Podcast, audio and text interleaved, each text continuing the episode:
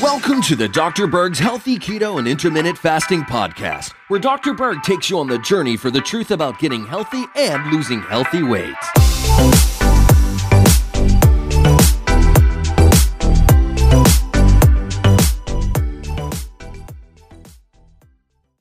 Plastic pollution.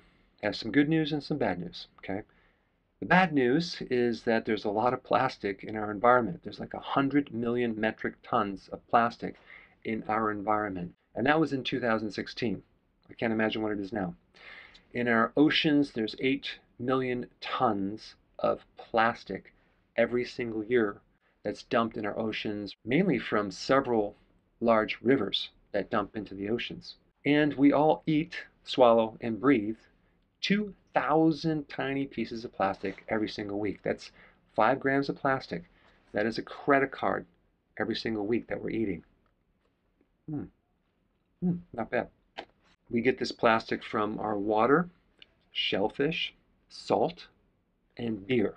But of course, if you're on keto, you don't have to worry about that beer. Now, typically there's seven different types of plastic, okay?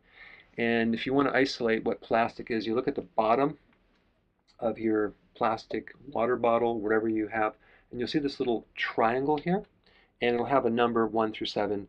And this one is number 1, which is PET, which is polyethylene terephthalate, which I could be butchering the name, but anyway, it's a type of plastic. Okay, so that is the bad news. There's some good news.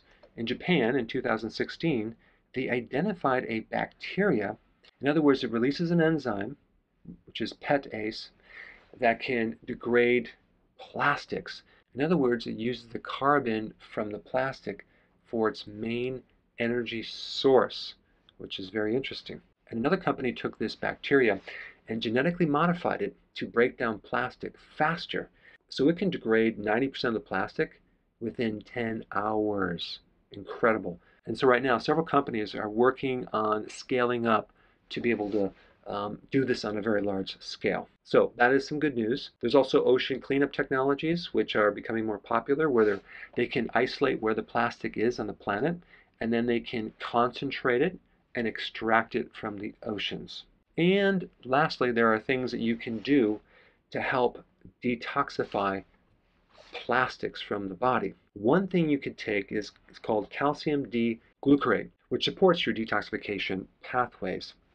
And of course, my favorite, cruciferous vegetables. If you consume these on a regular basis, you're going to increase your ability to get rid of not just plastics, but heavy metals, pesticides, other chemicals, and poisons. Now, also increasing sweating can help you get rid of some of these plastics as well. So, regular exercise to the point where you're sweating will help you. And lastly, if you don't already have a water filter, a good one, get one because the main source of this plastic comes from tap water. So you want a good water filter so you can block these particles of plastics and so you don't have to keep ingesting plastic all day long.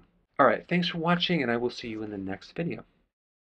Hey, before you go, if you're benefiting from any of my content, I would love to hear about your success story. Please share it in the link down below.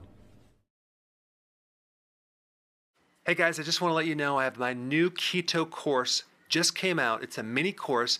It covers all the basics and how to do it correctly. You can get through this in probably 20 minutes at the very most. So if you're interested, click the link below and get signed up now.